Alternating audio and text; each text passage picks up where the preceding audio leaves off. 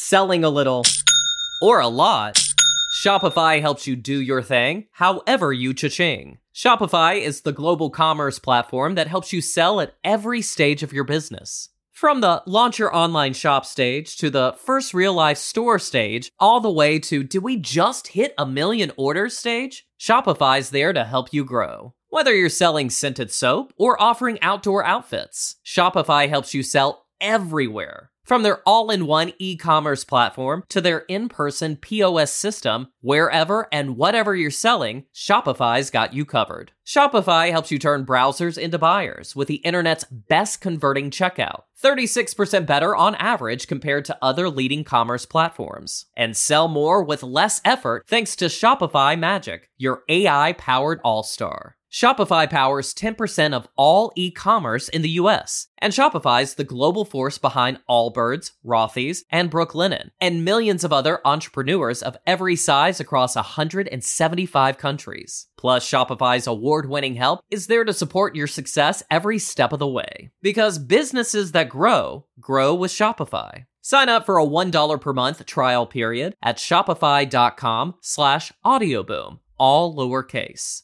Go to shopify.com slash audioboom now to grow your business no matter what stage you're in. Shopify.com slash audioboom. Good evening, everybody, and welcome to the graveyard. Thank you for joining us tonight. My name is Adam. And my name's Matt. Now pull up a tombstone or settle into your casket and get comfortable because this is Graveyard Tales.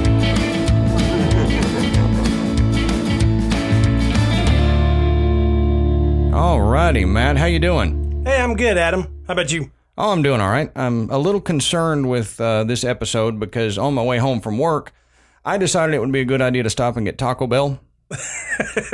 and, um, you know, because I thought, okay, I'll get something quick. You know, we got to record. I don't want to cook. And that might end up being a bad thing. Yeah, we're going to get some haunted noises. Right. So if you hear some weird noises that I can't edit out, I apologize for that. It's either my stomach or my butt. It's I don't. Taco Bell talking. Right. So it, it's the that haunted burrito that I had. Um, so I'll apologize for that right now. I, I'm going to try not to make any obscene noises um, that I don't have to beep out. You know, but Hey, there's more room out than in. that's, true. Yeah, my grandma always said that, and I then when I'd take her up on it, she'd yell at me. So I don't. it was kind of a weird thing. Anyway, Matt, what are we talking about tonight?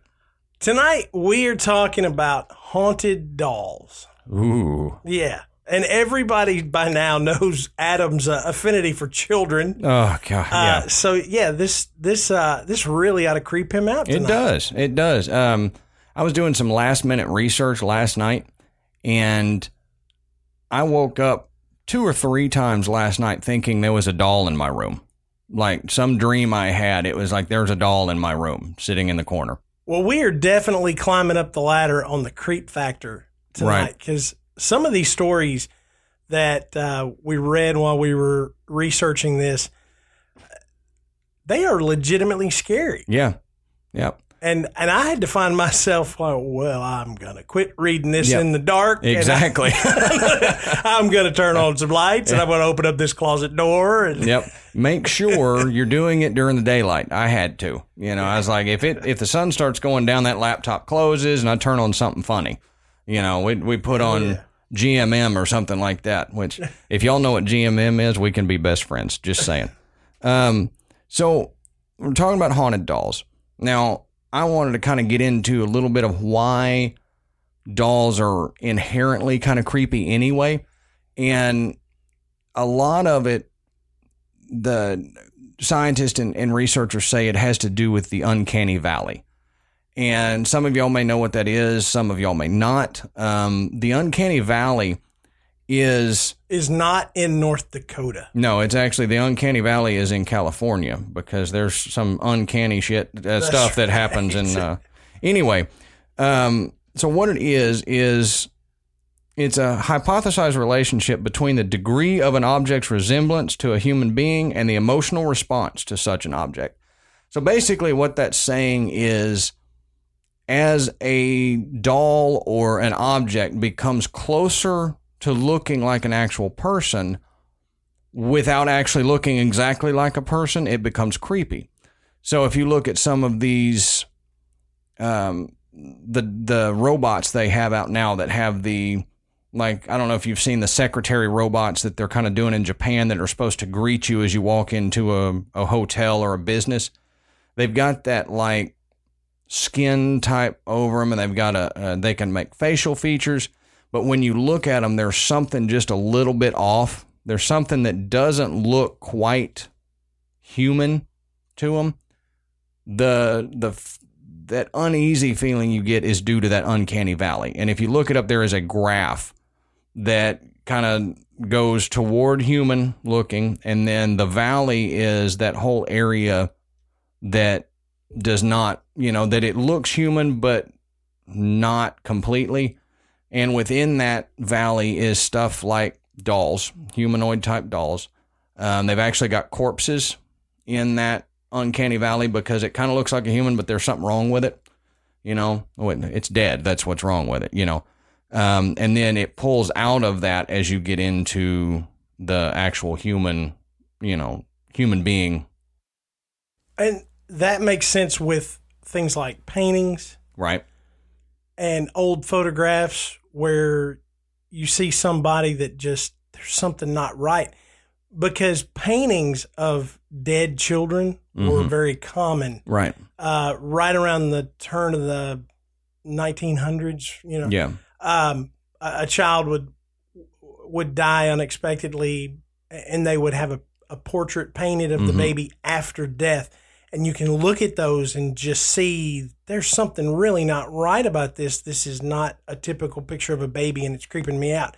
I remember one time I saw pictures of marzipan babies. You know, oh, like the yeah. little marshmallow Yep. stuff. Yep. And they were so realistic looking, it was creepy. Right.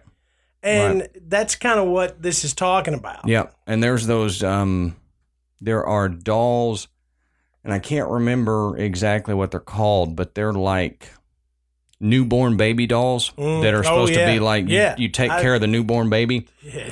And yeah, dude, that that's that's just not right. I mean, there's you know because it's so close to looking like a baby, and you know me and babies, they're creepy anyway. Right. And then you you give it this like plasticky kind of you know non-animated face. It's it's just it's just too weird. Um, one of the other reasons they say that people might be afraid of dolls is a phobia. Um, it's called pediophobia, and it's an actual irrational, persistent fear of dolls. And it's a part of, it belongs to the category of, let's see if I get this right, automatonophobia. Hey, that was pretty good. Hey, Thank you. Thank you. Um, and that is actually the phobia of all humanoid or human like, but not quite, in quotes, objects, including mannequins, marionettes, ventriloquist dummies, wax figures, uh, robotic figures, etc. Um, now, pediophobia originates um, from paidion, which means little child in Greek, and phobos, meaning fear or deep dread. Um, and a lot of adults who suffer with pediophobia are also known to fear little children. So maybe Adam has a little bit of pediophobia in him. I'd say there's a good chance. Right.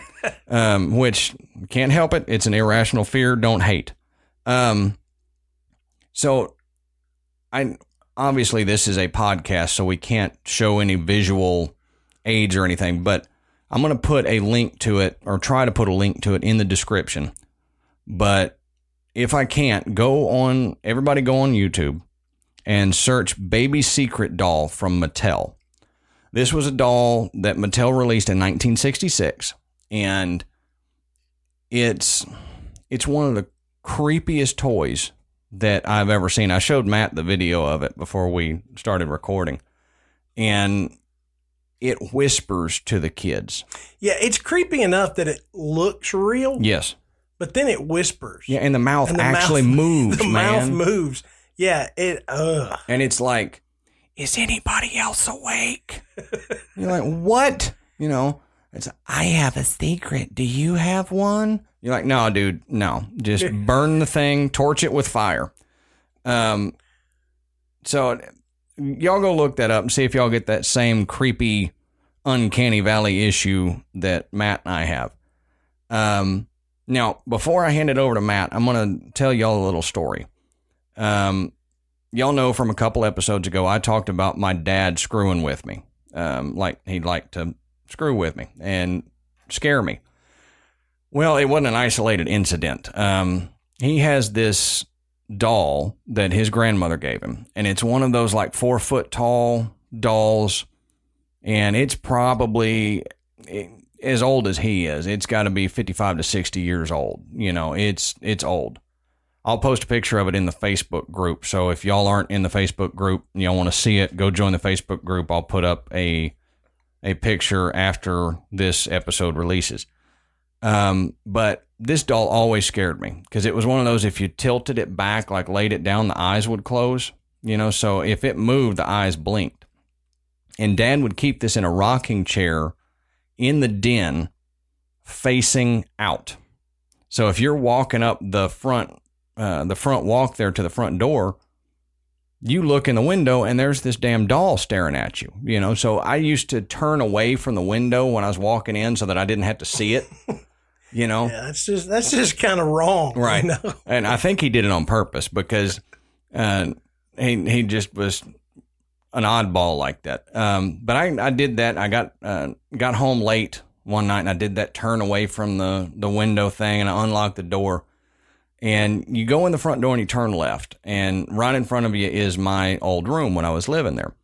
And go down the hallway and it's it was my parents room on the very end of the hallway.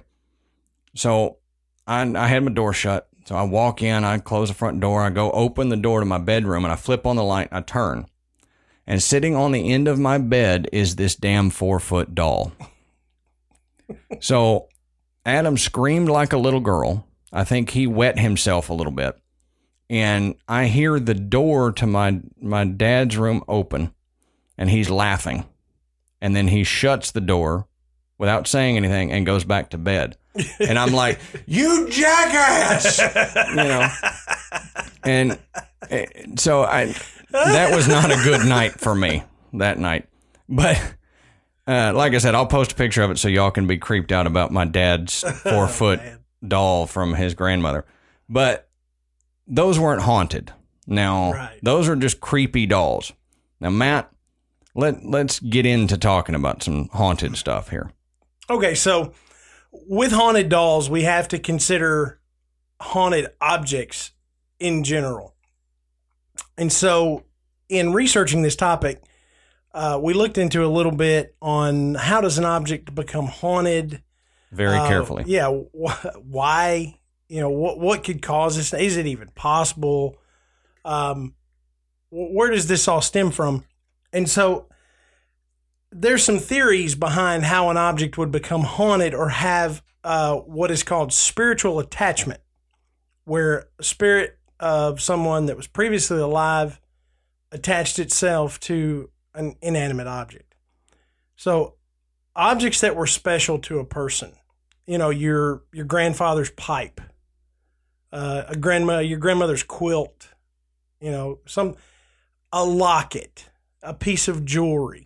You know, a something dress. that held a lot of emotional value yeah, to a wedding dress. You know, those type things. A lot of emotion, a lot of uh, sentiment. There's a lot of energy there that if you buy into this, can be transferred into some of these objects. Um, objects that were used in in violent events. A lot of people have reported seeing spirits of Revolutionary War here, Civil War heroes, those kind of things. Uniforms, you know, the uniform was in this trunk. I found this trunk in my in my attic, and there was an old Civil War uniform in there and I've been seeing this Civil War soldier like on the on the grounds of this property, something along those lines. Um, is what we're um, we're talking about when we mean uh, spiritual attachment. Right. You know, a violent event. Uh, you know, war is about as violent as I can come up with. So, old guns, muskets, any of that stuff you know, I think when I die, I'll probably attach myself to a pair of boxers because there's been some violent stuff happening. I mean, Taco Bell. yeah, saying. Yeah, so uh, a violent event, you know, could uh, transfer a lot of negative energy into an object, um, or cursed items. Which, as we get into this more, we're going to be talking about some of these dolls possibly being cursed, and that's even along the lines of demonic possession Right. of an object. Um, you know, where a curse would would uh, would instill a demon you know, in, into an object, into a into a doll. In the case of what we're discussing tonight, uh, or or into say a knife or something like that. That's that's been hyped up in movies. So it, it's all about this this negative energy that would make an item cursed. Right. So why keep these things? Why why would you hang on to this haunted stuff? You That's know, been my question the hey, whole I- time. yeah, I've got this. Uh, I've got this old pipe that belonged to this uh, slave owner from you know pre Civil War days, and you know it it's got all uh, all these weird things are happening to me. You know, I get sick if I look at it. Well, just get rid of the thing. No throw it away, destroy it, burn it. Okay. Well, there's a belief that if you do that with one of these cursed or haunted items, that the spirit will somehow attach itself to you. That that object is the is the host, and it's got to find a new host. Well, you're standing right there, you know, Right. killing off the host that it's in. You look like fresh meat. Yep. Here I come. Eh, That goes back to our episode about the Ouija boards, about not burning or, or trying to destroy a Ouija board because the spirit held within could attach itself to you Right. same principle here. Um, you know, so so just taking out, you know, this haunted object, haunted doll, whatever, burning it, you know, throwing it away, not really a great idea. And again, that's if you buy into this Right. stuff. So that's why there's a lot of them on eBay. Yeah, exactly. Yeah. I got to sell this thing. Yeah, sell it. Let someone else have that. Um, so what uh, what Matt and I were talking about is as we go through these, we've each got some stories uh, that we're going to go over of some supposed haunted dolls, and as we go, they're going to get a little creepier and a little creepier and a little creepier. So what we're going to do, I'm going to start out with one named Caroline. Um, this is a haunted doll, but she is said to not have any negative things about her. Caroline is a porcelain doll that supposedly that's sup- There we go. that is, yep. It's it's last episode all over again. Um, that is believed to be haunted by not one, not two, but three different spirits. And that sounds real bad, but apparently the spirits that possess Caroline are actually her former owners. So they're not malevolent at all. They're actually said to be a benevolent haunting. Um, she never harms any of her owners. Um, she plays little harmless pranks on them, um, which is creepy enough. Um, apparently, she would hide books behind bookshelves and put unlit candles into ovens while they're off. Um, she would purposely misplace objects just to kind of mess with you, like I guess like little kid playing a joke on you, whatever. You know, I'm gonna hide your keys, whatever. Um, but she's also known to, if you hold her up to your ear, she's supposed supposed to whisper stuff to you. Uh, here we go. Right. With the whispered doll. So it's that Mattel doll again. Um, one of her previous owners, named John, um, apparently claims that he he held Caroline up to his ear, and she whispered, "Make it yours." He's never said any more about it except he takes that as her wishing him good luck. If a doll said, "Make it yours" to me, I don't know what I would do. I don't, you know. I mean, if it whispered anything to me, I don't know what I'd do. But make it yours does not mean anything. Don't order the tacos. Right. Quesarito, bad idea. So that's Caroline. She's got a lot of activity about her, but apparently none of it is malevolent. None of it is bad. So let's get into the more malevolent ones. And I know Matt, you've got you're going to start us out with one of those. So if if any if any of you guys want to go and, and look up, just Google haunted dolls, and the list is ridiculous of the amount of. Go on eBay and look up Right. haunted dolls. It's crazy, Right? you know. So um, we had to kind of dig through and find some of the best stories. Now, the story I'm going to tell is about Joliet the doll. Now, Joliet was a, a, a pregnancy gift to a lady. She was about to have her second child, and this gift was from a family friend. So the family friend gives this doll to this lady. She takes the doll, has a healthy baby boy. Three days after he's born, he dies of a mysterious illness. In the, the week or two after his death, the mother begins to hear crying coming from the doll.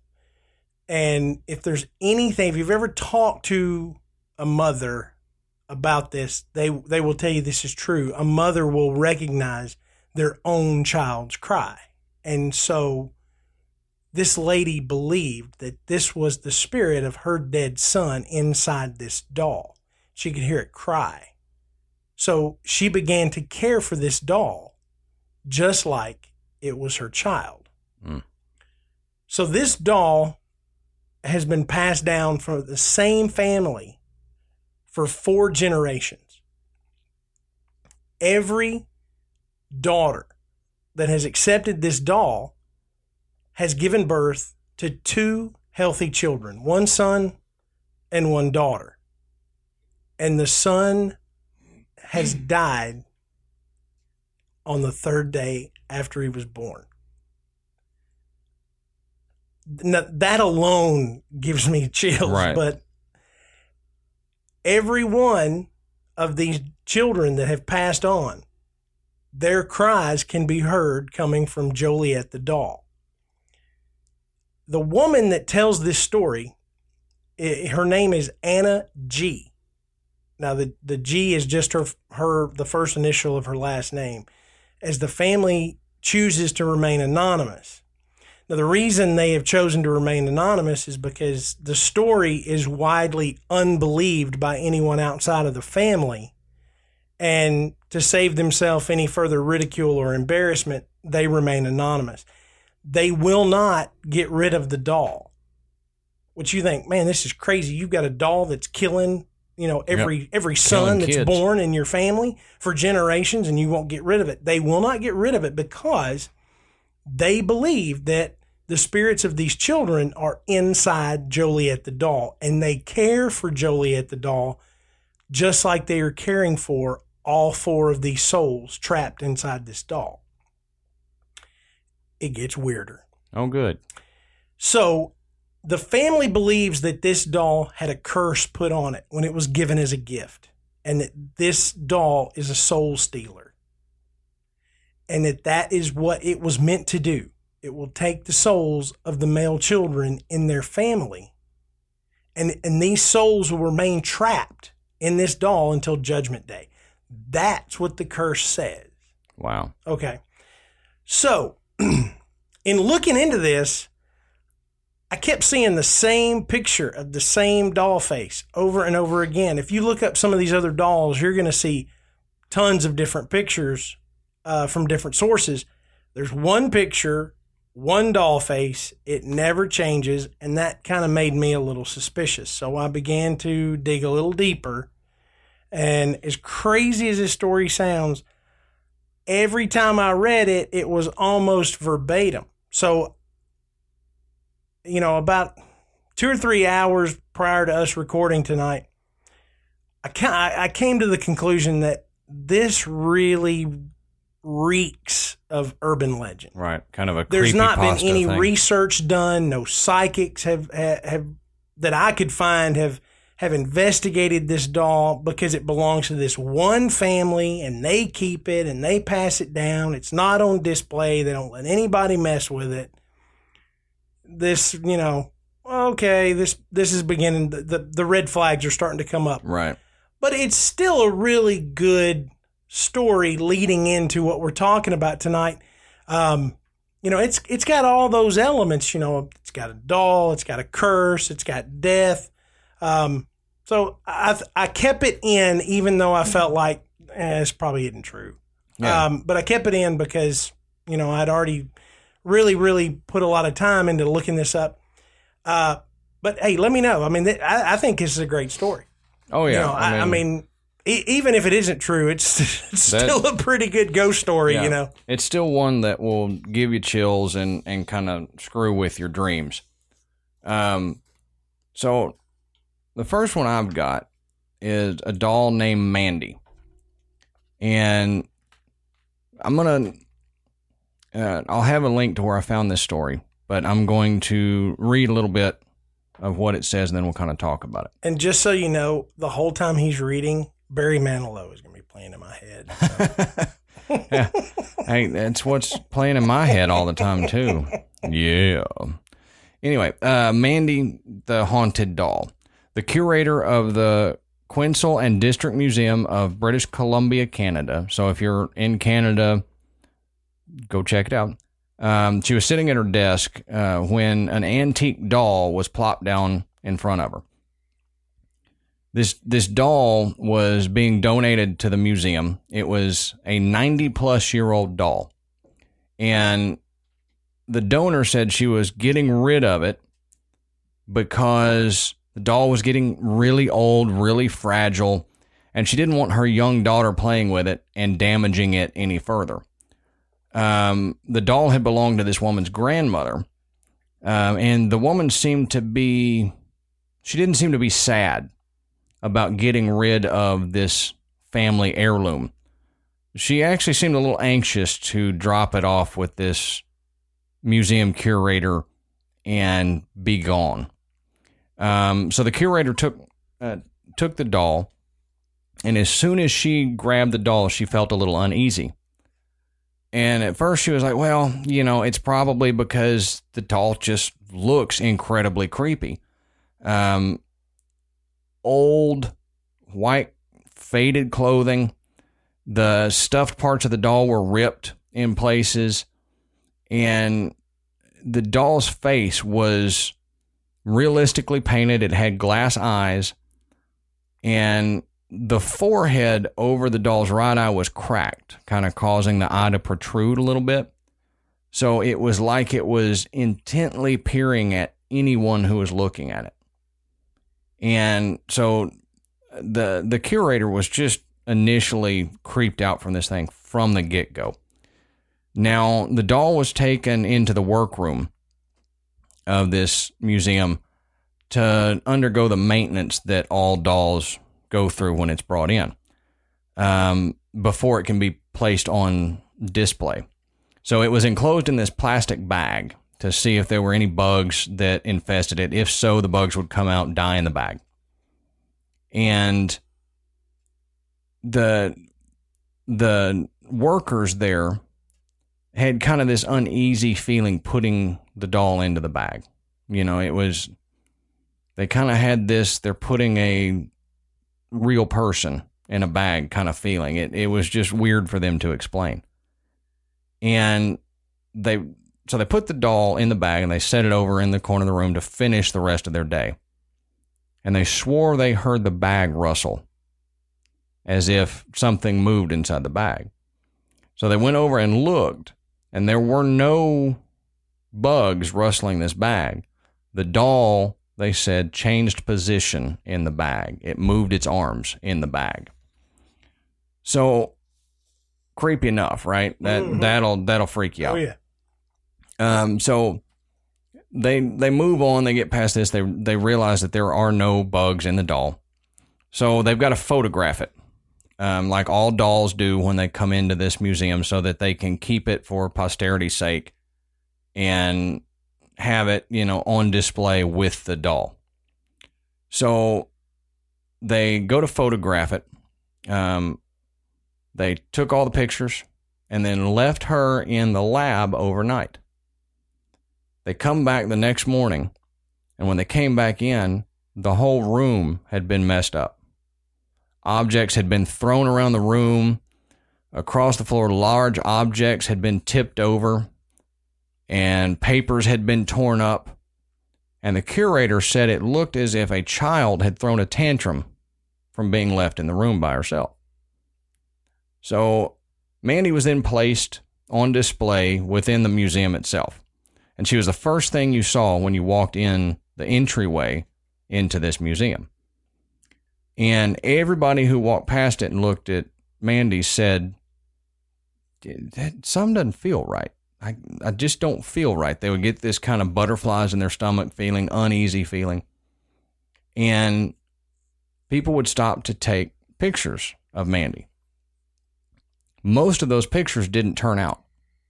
Like they would they would either be blurred or they get strange light anomalies in the thing. She would be whitewashed out and everything else would be fine. So it got to the point where they moved Mandy further back into the museum, put her in her own glass display further back. And the feelings were still there. People still creeped out. The uh, photograph anomalies still happened. So a psychic uh, asked, you know, could she hold the doll? Could she, you know, hold the doll and see if she felt anything? And as soon as she read the doll, she said that it had suffered a lot of abuse. But it was not the doll who was suffering, but rather the spirit that inhabits it. So apparently there's an origin story to this doll. And here is the origin story verbatim according to the website. A man was walking past the farmhouse when he thought he heard some crying coming from within. The odd part about the child's cry was that the passerby knew the farmhouse had been empty and abandoned, so no child should have been present. He walked up the drive and knocked on the door, and there was no answer. The crying continued, so he he had to look around. And he entered the empty farmhouse and discovered the crying came from below his feet. Not knowing how to access the building's cellar from the inside, he went back outside to find the external entrance. As he opened the storm doors, light illuminated the room, and he made a shocking discovery. The body of a young girl, long dead, lay on the floor, a doll held in her arms. It's not known why the girl was in the cellar in the first place, whether it was by accident or some form of crime and punishment. Regardless, it's believed that when she died, her spirit decided to inhabit the doll. So there seems to be that link between that girl's death and the doll. And the doll still to this day um, has strange occurrences around it. Um, she the curator uh, decided to visit the doll's previous owner, um, and she learned the truth about this doll. That the owner didn't want to get rid of it and donate it to the museum because of the fear of her daughter, you know, destroying the doll, messing it up anymore. Um, she, because if that were the case, she said she would have just put it in a box and put it out of the reach of her child. Um, the real reason was that as soon as she brought the doll into her house, she could hear crying coming from the cellar. When she would investigate to find the source of the sound, she would find nobody there, the cellar windows would all be open, and the doll would be on the floor. So when this began to happen more frequently, she decided to get rid of the doll and she donated it to the museum. The first night after donating it to the museum, it never happened again. So kind of a weird Mandy. yeah, Mandy's a little strange. Yeah. So uh, they're saying that the doll took that spirit of the girl who died with the doll in her arms They don't know why she died. They don't know, uh, you know, the story doesn't say whether it was murder or whether it was accident. The girl snuck into the house and died down there, whatever. But the psychic felt that it was a torturous death. So probably murder. And when the spirit left the girl, it went into the doll. So like you were talking about before with the haunted objects, it you know, the spirit took over that that doll. Right. And you'll see a common thread in a lot of these stories where once the doll is removed from the home, um, the things will stop. The strange occurrences will end. That's not always the case. Right. And a few of these stories we're about to get into, it doesn't matter where this doll is. You know, the stuff can keep happening. Right. So, um, so yeah, that that's a great story. Yeah, I thought it was. I I, I enjoyed it. It was one of those that kind of creeped me out because you're reading along, you're like, yeah, typical doll story, typical doll story, and then you're like, oh, it was a murdered girl. Yeah. Great. Yeah. And and I purposefully didn't didn't look at any of the ones Adam was going to do so that I could hear some of these stories for the first time Right. tonight. So And and vice versa. So I don't I don't know any of the ones you got. I saw the name and would skip past them. So Yeah. Okay. So um my next one. Harold the doll. Harold oh Harold. Ha- Harold has got a a well documented history. Uh probably better than any of the dolls that we've talked about tonight. right. Um, Harold, uh, I think I, I, I've read this a time or two, but I couldn't verify it. He was the first haunted doll sold on eBay. I yeah, I think so. So, um, so uh, let's go into some uh, of uh, the origin story because we're gonna we're gonna bring that back up towards the end. Um, so the story with Harold the doll is a man in Webster, Florida. He went to a flea market, and Webster, Florida is one of these little quaint towns. It, it's just west of Gainesville. Uh, he showed up at this flea market, and, and it was around closing time. A lot of the vendors were were shutting down, packing up for the day. And, and he walks past a booth, and this gentleman is putting this doll into a box, and, and he asks about the doll. And, and the guy says, "Look, um, you don't really want to buy this doll. Um, I, I had it. It's it's been in my workshop for years, and I, I just brought it because I thought I needed to bring it out here and, and just see." And I says, "No, no, no. I, you know, I really want to. It, loo- it looks like it may be. It's old. It's an old doll. It's in pretty good condition. You know, it may be worth some money." Um, and the guy says, "I want twenty dollars for it." So he bought it, put it in a bag, and and this gentleman walks away. And as the story goes, as he's walking away, the the seller runs up to him, catches up to him, and says, "Look, hey, I I can't I can't do this. I can't let you just walk away with this doll." I said, "Okay." He says, "I bought this doll for my son when he was a baby, and his son had passed as a boy, and." there were a lot of strange occurrences that had happened surrounding this particular doll since the boy's death. He says, I, I'm worried that this doll is haunted. He said, I, I got to the point where I, I couldn't I couldn't take it anymore. So I put it in my shed and I kept it there uh, until I brought it out today to, to just try. He said, but I've tried to destroy it and I can't. I've tried to throw it away and it comes back. I've tried to burn it and it won't burn. He said, You can see there's marks on here where I've, I've tried to, to destroy this thing and, and, and I can't. It, it can't be destroyed. I says, All right, that's a great story. I'm taking the doll. Gone. Right. Okay. So fast forward a little bit. This doll shows up on eBay in 2003, and it's owned by a lady named Kathy Khrushchev. I had to practice that. Did you? Yeah. You did good. Yeah. I'm proud of you. So Kathy puts this doll on eBay. She bought it from eBay in 2003 because she was going to study doll restoration. And the person that was her teacher said, This doll is perfect. It's from the right era, it's the right size. Get this doll. You know, it's it's not very expensive. You know, we can work on it and it and it's got some wear and, and we can we can work on it. So that's why she bought it. Now, on the original eBay posting, this story that I just told about the man buying this doll at a flea market is in the listing. Well, Kathy didn't care that the doll was haunted. She wanted to restore it and she didn't believe it anyway. Right.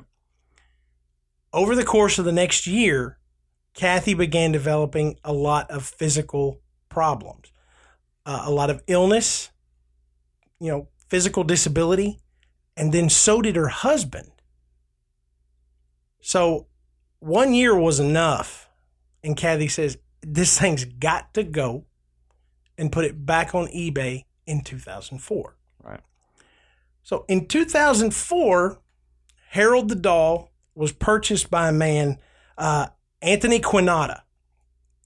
And Anthony Quinata was the doll's owner until present day. So he owned this doll from 2004 till, I guess, technically now. Um, and he didn't believe the stories either. Uh, the only reason he did it was because he thought, eh, this might be a cool story. You know, I might could do some research and, and write a book about it. And he noticed that there was a reserve on the doll and he wasn't meeting it. So he thought, I wonder how much a haunted doll actually goes for on eBay. Yeah. So he kept bidding until he met it. Well, then someone outbid him and and sent him a message that says, "You will not win this. I will continue to outbid you." So, you know, now it's a game. Okay. Well, let me see how high I can run this up for you. Right. Well, he won.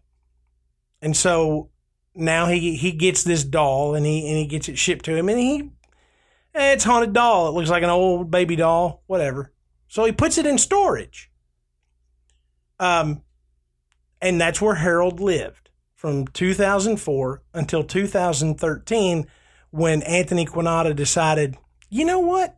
I'm going to go get this doll and I'm going to start looking into it. Right. I'm going to do some tests." So, as soon as he gets Harold the doll out of storage, weird things begin to happen. Almost immediately. He says you could feel an energy from this doll that was unlike anything he had felt. Said, you know, there were times where he could feel like the, the doll was was looking at him, you know, that the facial expression would change, the eye color would change, the mouth would move. Uh, he he bought a dog. He tells a story that he bought a dog, and when he brought the dog in, the dog wouldn't go anywhere near it. Was frightened. Wouldn't even come into the room with it. Dogs and so, uh, so what he did was he he went to Harold and said, "Harold, this is our new dog, and he's a part of the family, and he's going to live with us. So leave him alone." From that point forward, the dog was fine. He tells another story about a psychic that he asked to do a reading with Harold. And when she picked him up, she's holding him and said, she immediately handed him back and said, I can't do this. And when he asked her why not, she said, Because Harold just told me he was going to kill me. Hmm. More psychics came, same result. Harold was telling them to leave me alone or he was going to kill them. So now Anthony is really, oh, I got something here. yeah. But so he started investing in some equipment.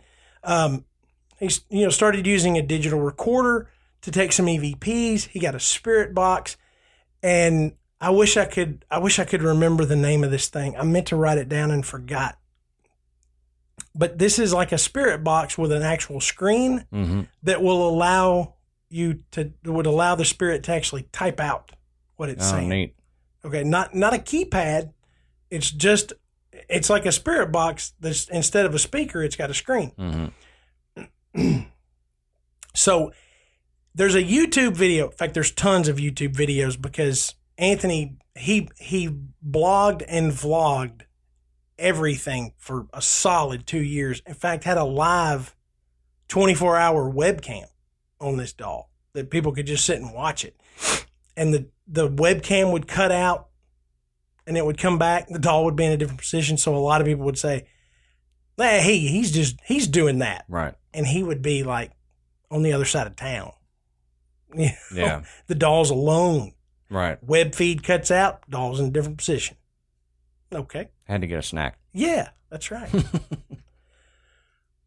so time goes on, he continues to study. He does this he does this test, and this test is actually on YouTube. You can go look it up where he uh, he's explaining that in July of 2015, which is when the webcam actually stopped, that he thought he had done enough and that his project with Harold was going to come to an end.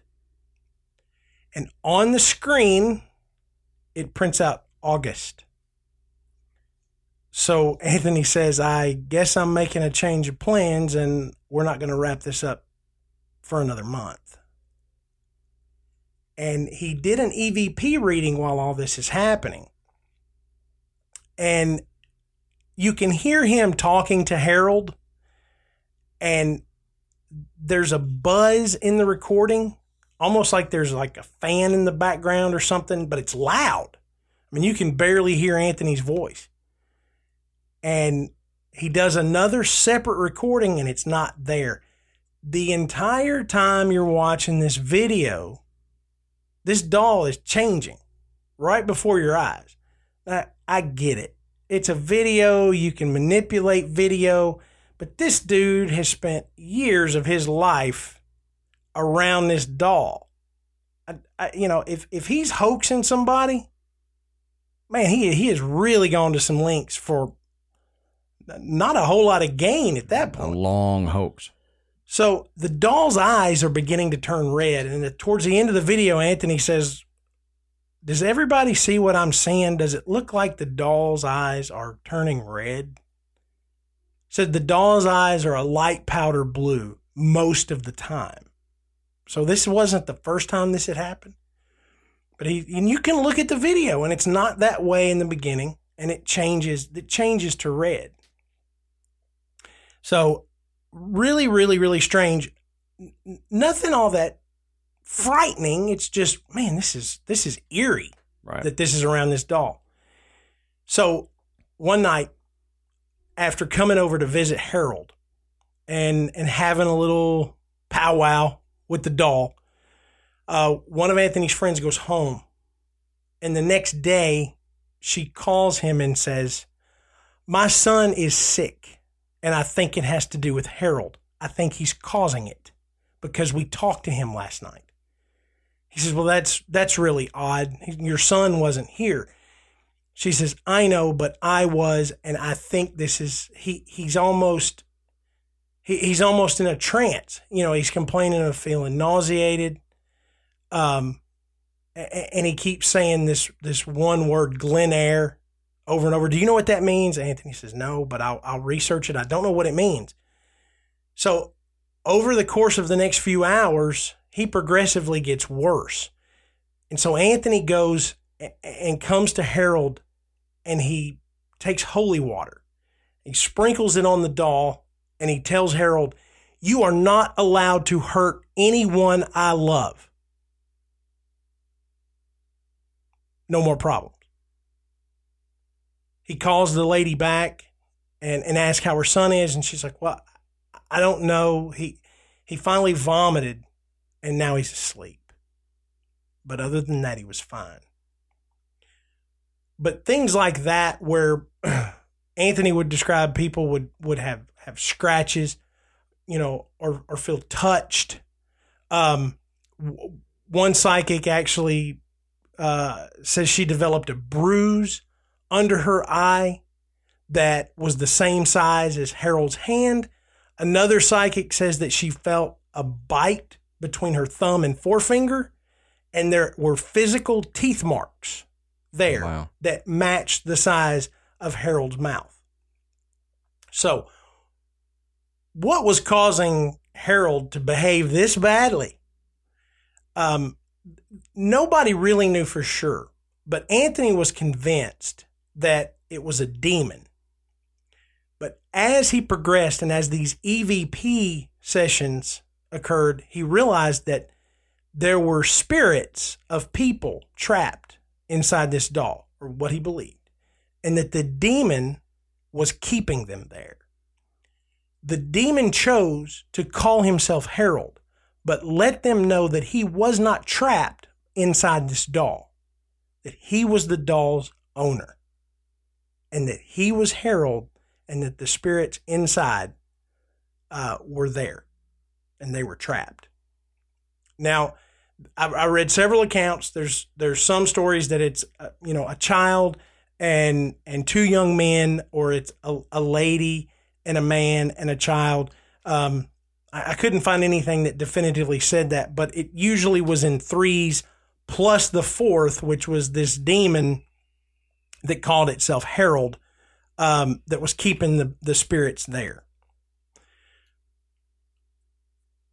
So over the the course of the years from 2015 to now, um, Anthony wrote a book on Harold the Doll.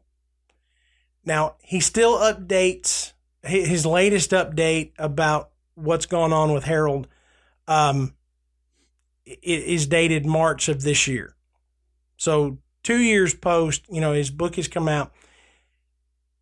For financial reasons, he's not going to just give away all of these stories. You know, he wants you to go buy the book, you know, and I, and I think you should. Um, it- it's something I'm definitely going to consider because after reading the stories that I had, uh, it's it's extraordinarily interesting. Um,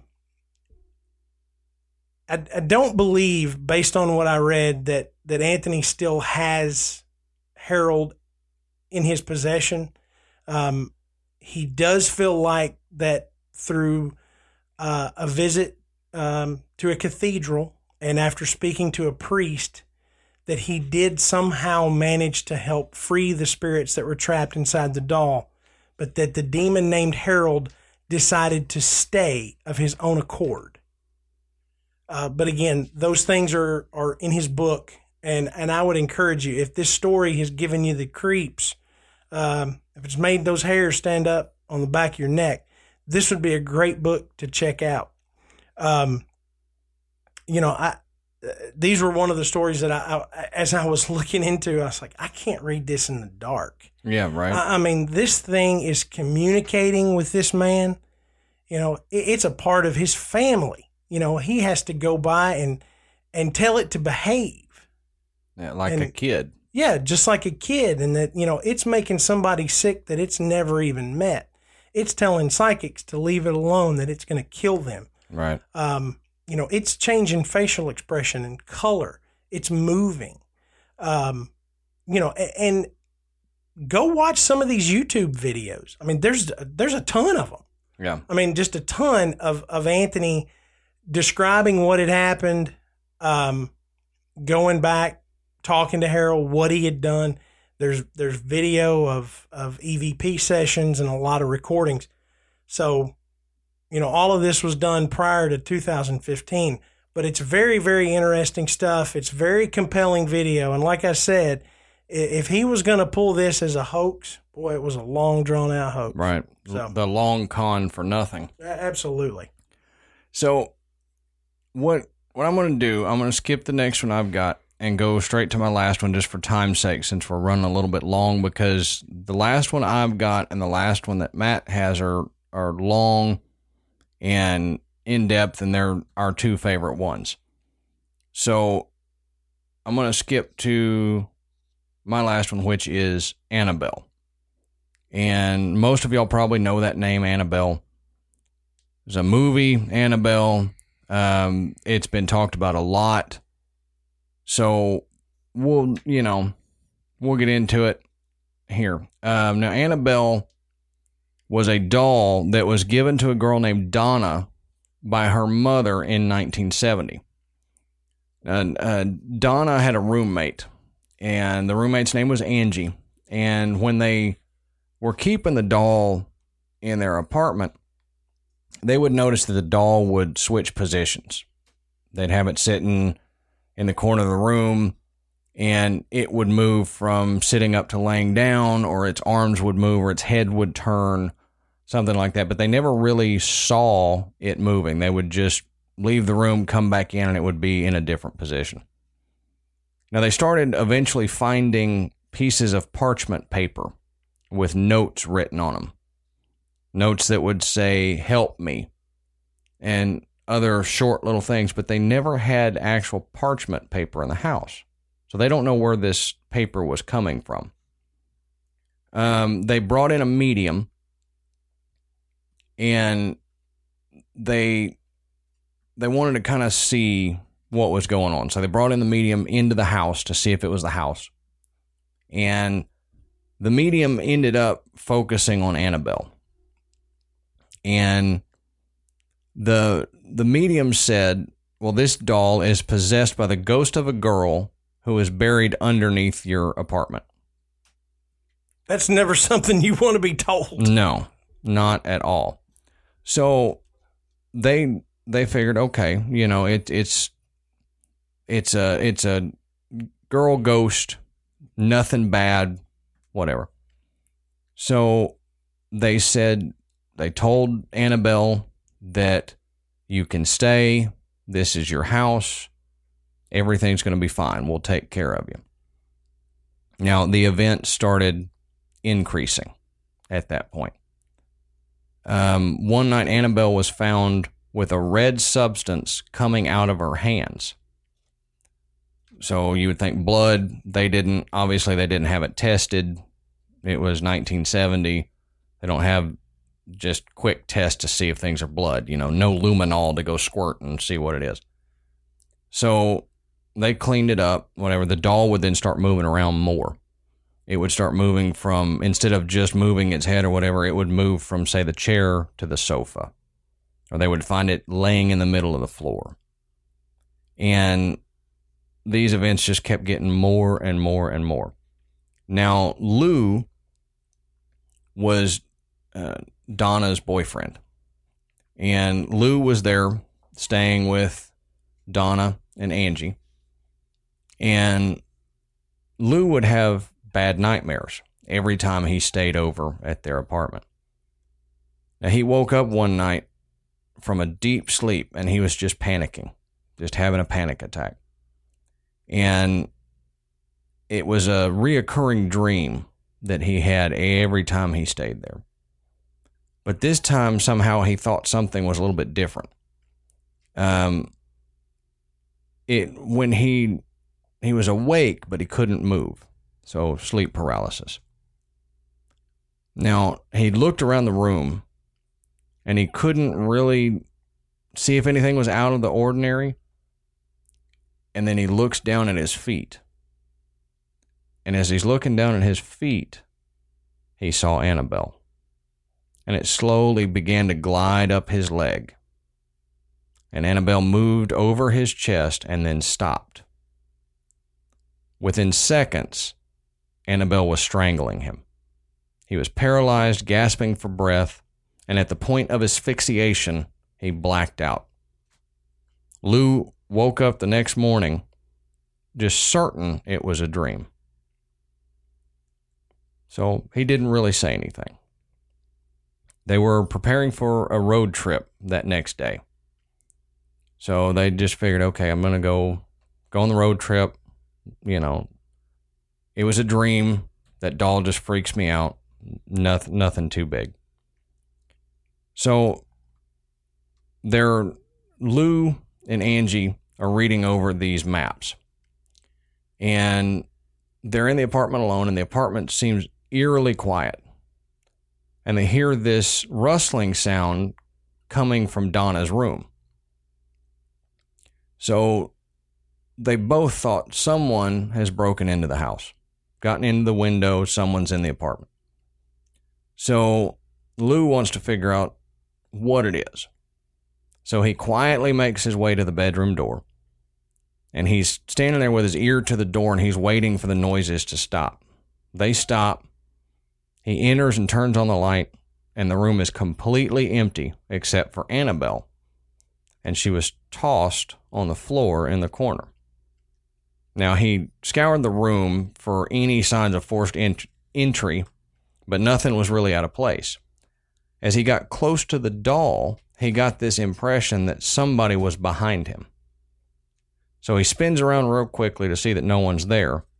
Then, in a flash, he found himself grabbing for his chest, doubled over. He was cut. Something had cut him, and he's bleeding. His shirt was stained with blood, and when he opened his shirt, there on his chest was what looked to be seven distinct claw marks three vertically and four horizontally. All were like hot burns. And the scratches healed almost immediately, half gone the next day, fully gone after two days. So, all of this attack on Lou, there's been, you know, he had his dream where Annabelle was attacking him. And then the next day, wide awake, he gets scratched, you know, to scratched open where he's bleeding and his, it, you know, it bleeds through his shirt and you can see it. Um, Angie saw it. You know, it was it was physically there. So what they decided to do is they called a couple named Ed and Lorraine Warren. And some of y'all may know Ed and Lorraine Warren, and I have my own feelings about Ed and Lorraine because some of their stuff they came out and said they embellished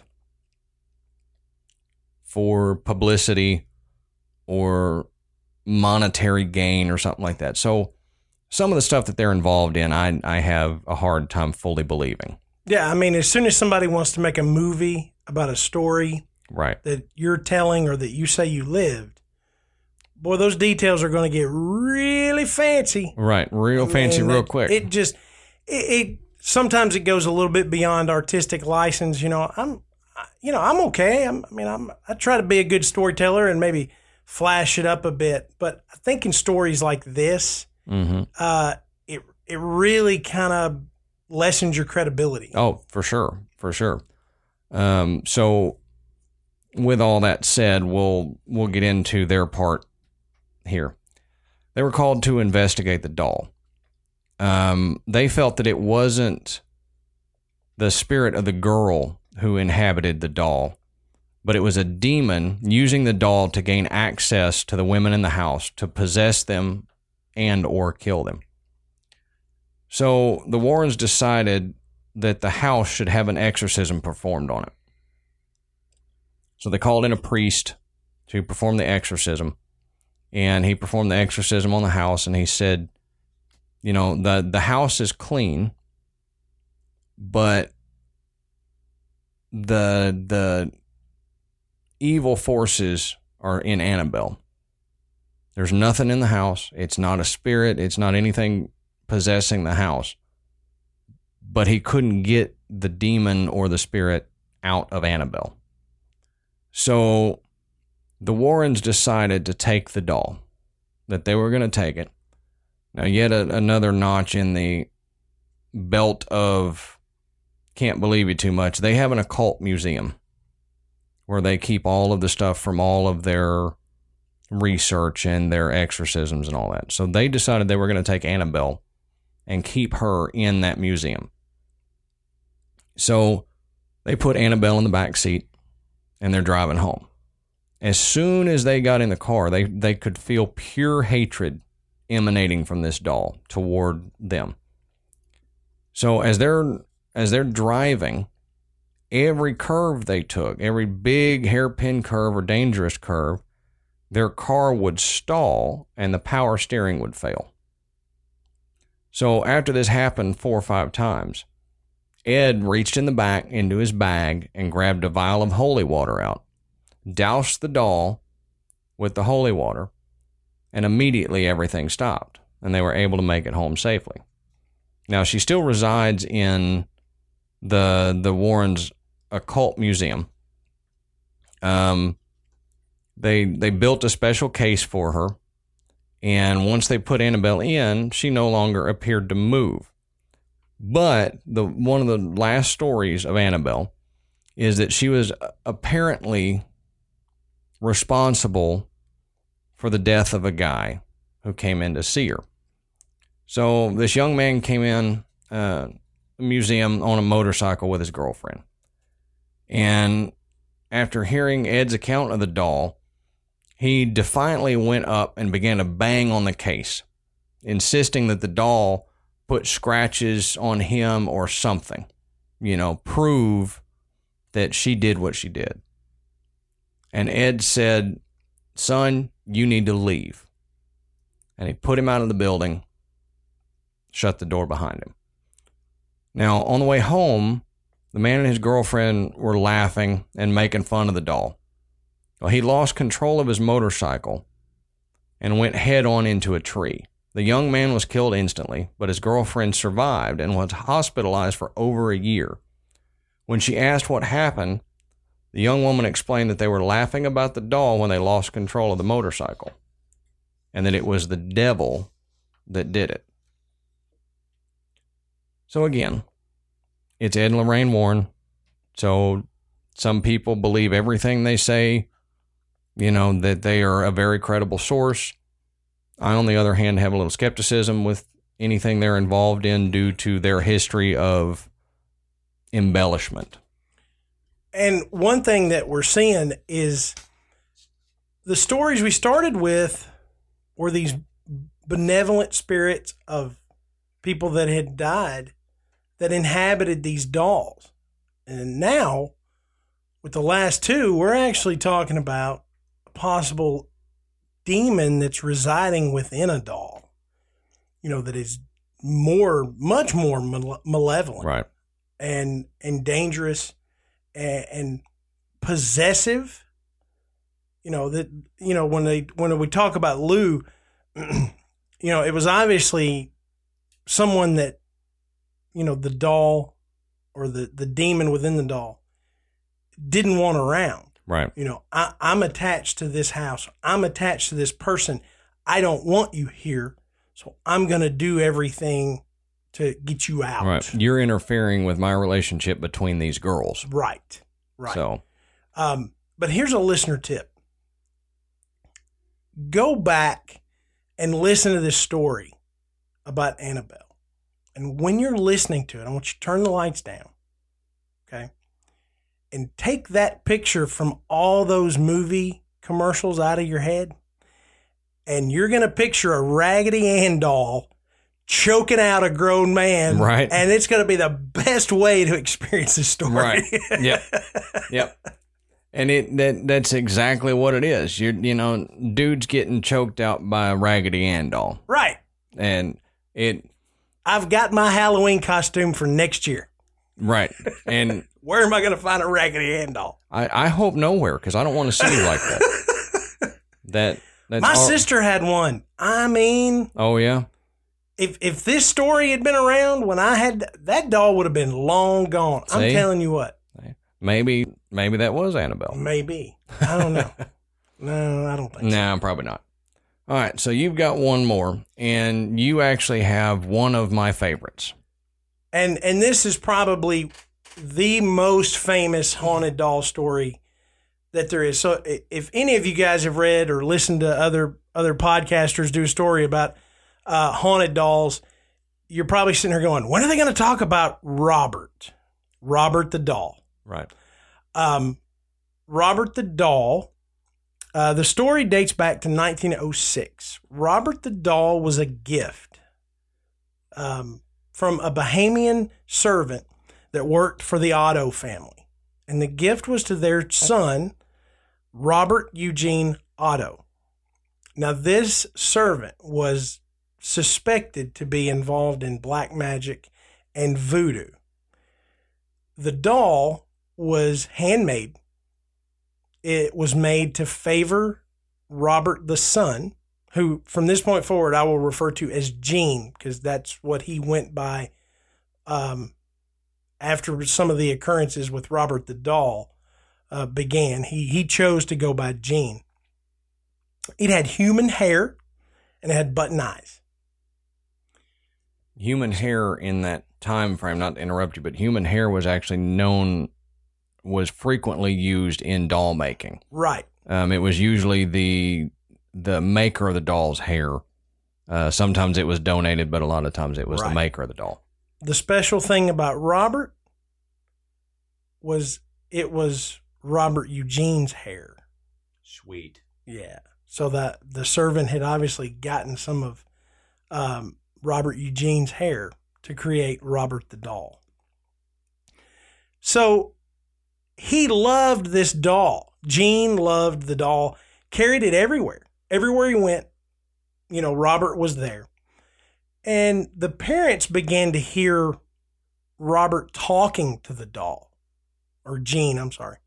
Gene would talk to Robert the doll and they would hear a deeper, different voice answer him. And so they, they got confused, but they, they played it off and they said, he's, he, he's playing make believe. He's answering himself in a different voice. He's changing his voice. Right. Things went on like this for a while and everything seemed calm uh, until some more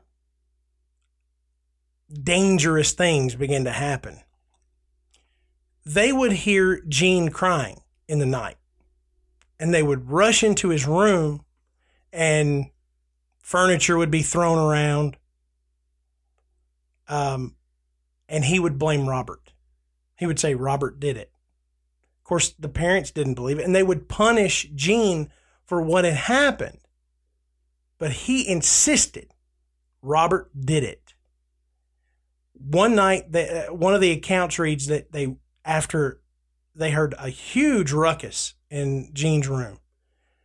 They went in there to find Gene cowering in the corner and Robert sitting up on the bed.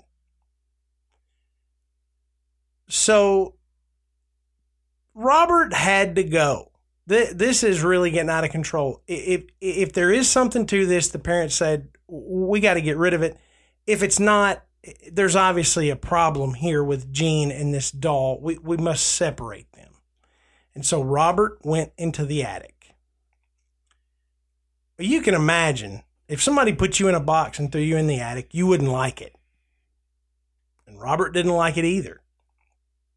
And so strange things in the house, crying, laughing, they continued to happen. And the family just ignored it. Well, Gene eventually grew up. He moved away. He became an artist. Uh, the Otto family continued to live in that house.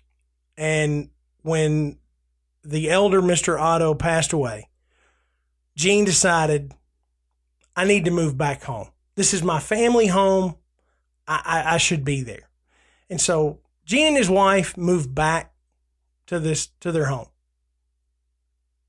while they're moving in and getting settled and going through some of uh, his parents' things, Gene's in the attic and he finds Robert. Here's my childhood doll. And so he brings him out.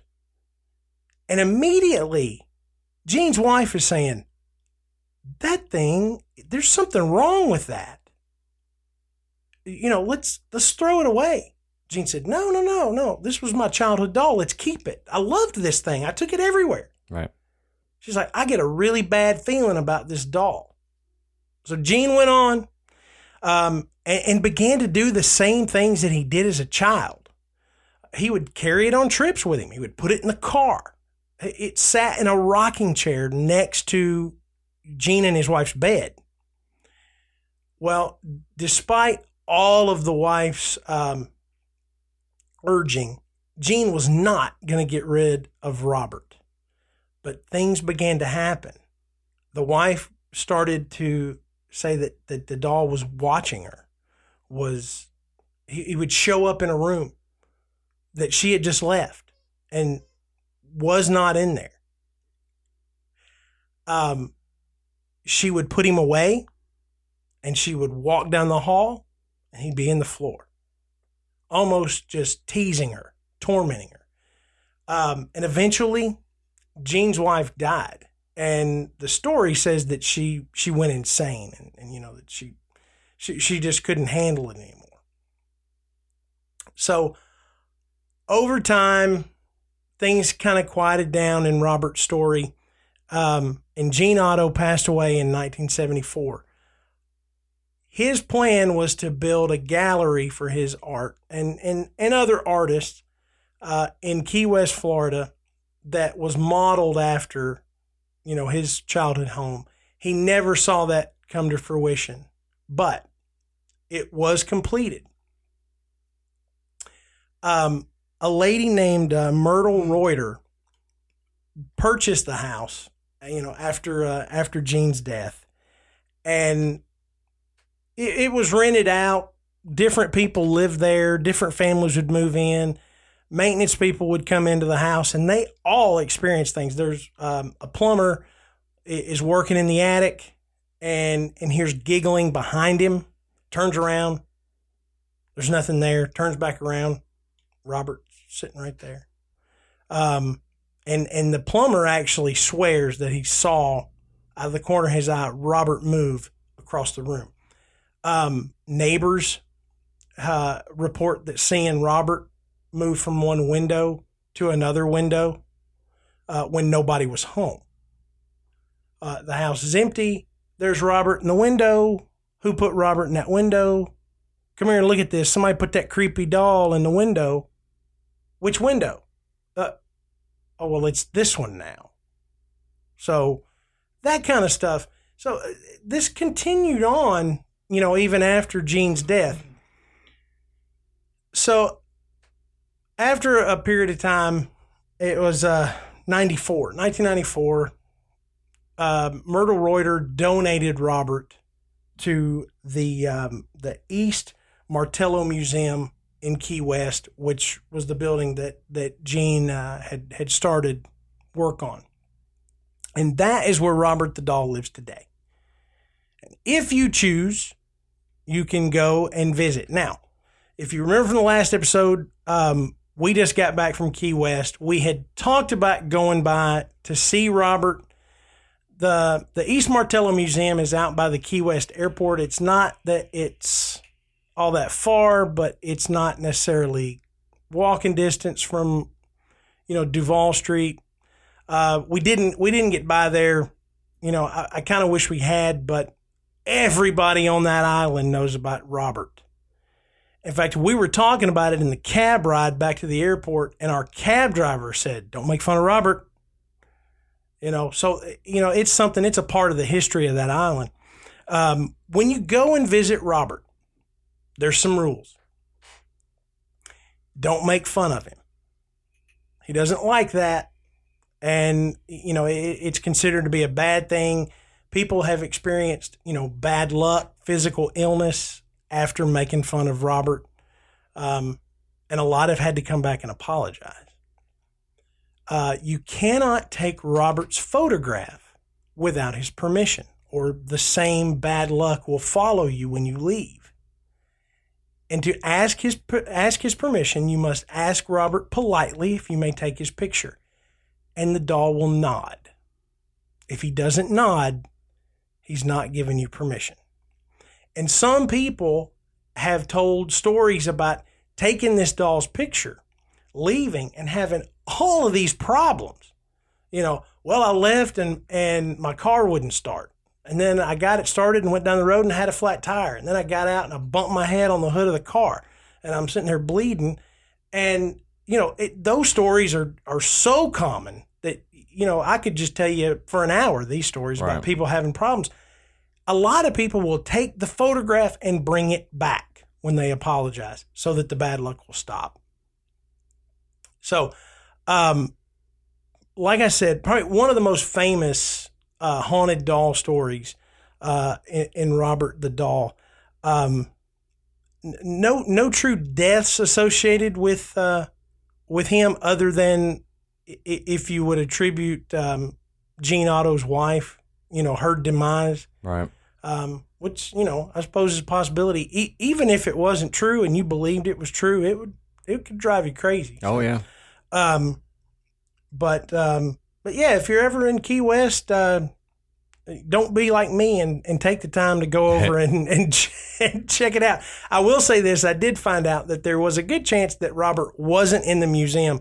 In the month of October, they move him to another museum, which is the old post office and custom house that's on Front Street. So probably about another four miles um, on the other side of the island. Uh, but he's still there. I mean, Right. you know, the, he's not like Grand Marshal of the parade or anything like that. Yeah. He just he lives in this museum one month out of the year. He goes to the other one. If you go down there, uh, check it out and don't forget to ask his permission Yeah. before you take. Ask a his permission. Be nice to him, and things should be good. You can view him. Just be nice. So that wraps up this episode. Now, feel free to email us any of your tales or experiences. If you have any creepy doll stories that you want to tell us, email them to us, or we have a new Facebook group. So if you're not part of the Facebook group, go join it.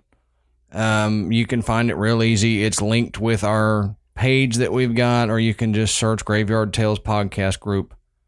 Um, tell us a story on there. Um, you know, we we're on there a lot talking to anybody who posts and you know, we're posting stuff and it, it's just a it's a fun place. Um so let us know all of that stuff. Now if you like our podcast, if you like what we do, then please tell a friend about it. We've had a lot of growth so far with word of mouth and it's great. We're we're overwhelmed with how much positive feedback that we've gotten from everybody. Um, but also, please go and give us a rating. Um, give us a rating on iTunes. It really helps us grow in the charts and it grows the graveyard a lot. And we would like to get this big time so that we're reaching a lot more people. Um, give us a rating on any other uh, podcast platforms that you uh, that you that you listen to us on. Also, you can go to Audio Boom, our host, and give us a, a rating there. Leave a comment there. That will help out a lot too. And you can you can find us on Facebook at Graveyard Tales Podcast uh, and join our Facebook group. Like I said, it's a lot of fun. We're really trying to grow it. Um, and if you're on Twitter, you can find us at GRVEYRD Podcast, or you can just search Graveyard Tales. Uh, we really look forward to seeing you guys back in the graveyard. Um, this has been more fun than I think Adam and I could imagine, and, and we're we're learning a lot, and we hope we're scaring the crap out of every one of you guys. Um, but uh, let us know what you think, please. Um, Adam, I think that's a wrap. That is a wrap. We'll see you guys soon.